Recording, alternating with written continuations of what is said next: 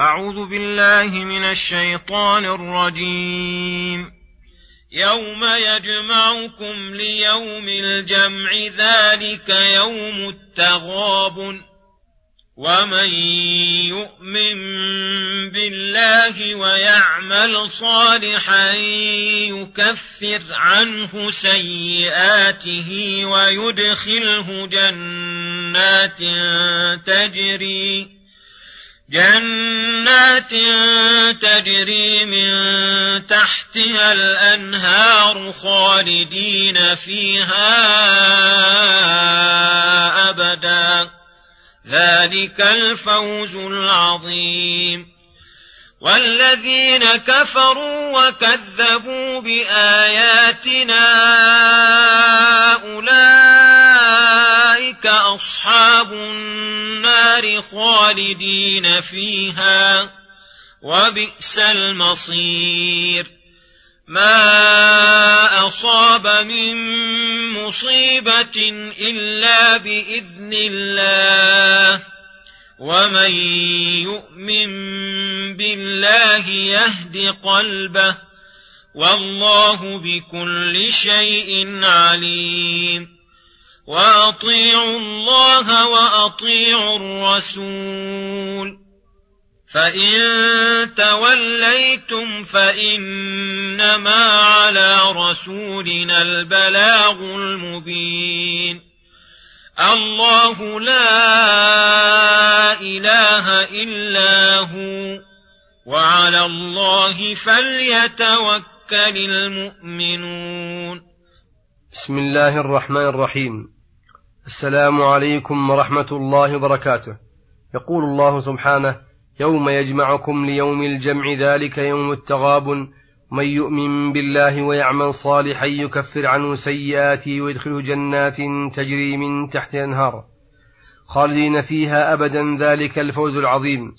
يعني اذكروا يوم الجمع الذي يجمع الله به الأولين والآخرين، ويقفهم موقفا هائلا عظيما، وينبههم بما عملوا، فحينئذ يظهر الفرق والتغابن بين الخلائق، ويرفع أقوام إلى أعلى عليين في الغرف العاليات والمنازل المرتفعات المجتمعة على جميع اللذات والشهوات، ويخفض أقوام إلى أسفل السافلين محل الهم والغم والحزن والعذاب الشديد، وذلك نتيجة على ما قدموه لأنفسهم وأسلفوه أيام حياتهم.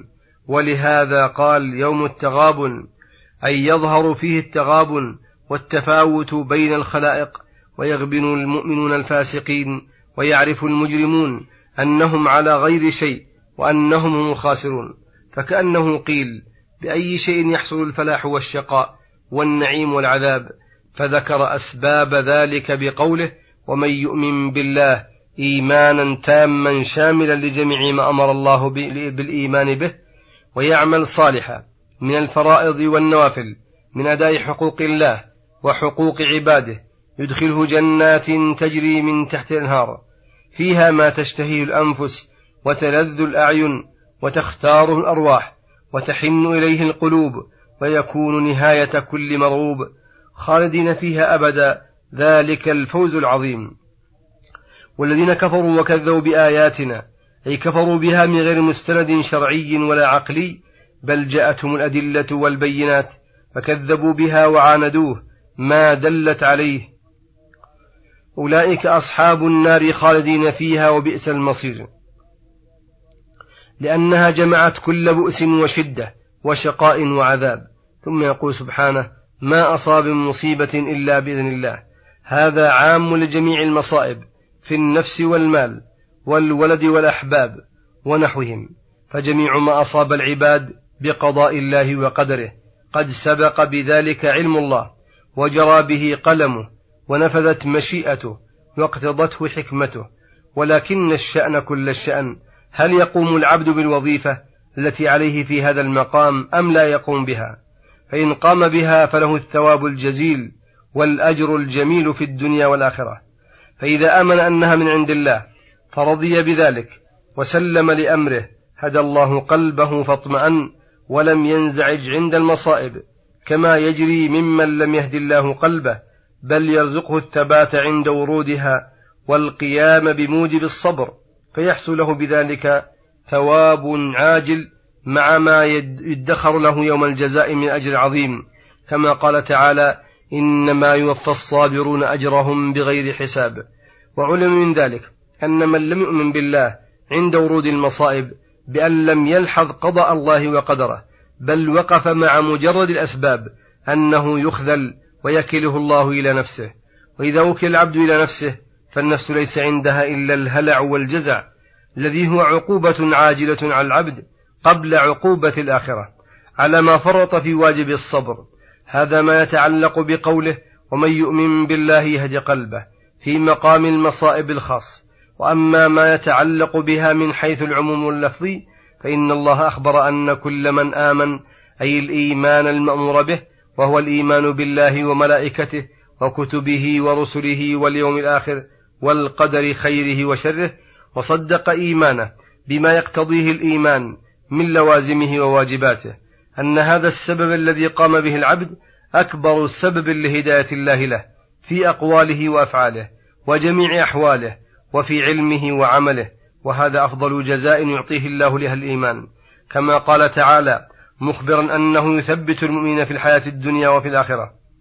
وأصل الثبات ثبات القلب وصبره ويقينه عند ورود كل فتنة، فقال: يثبت الله الذين آمنوا بالقول الثابت في الحياة الدنيا وفي الآخرة. فأهل الإيمان أهدى الناس قلوبا وأثبتهم عند المزعجات والمقلقات، وذلك لما معهم من الإيمان. وقوله: أطيعوا الله وأطيعوا الرسول، أي في امتثال أمرهما واجتناب نهيهما، فإن طاعة الله وطاعة رسوله مدار السعادة وعنوان الفلاح.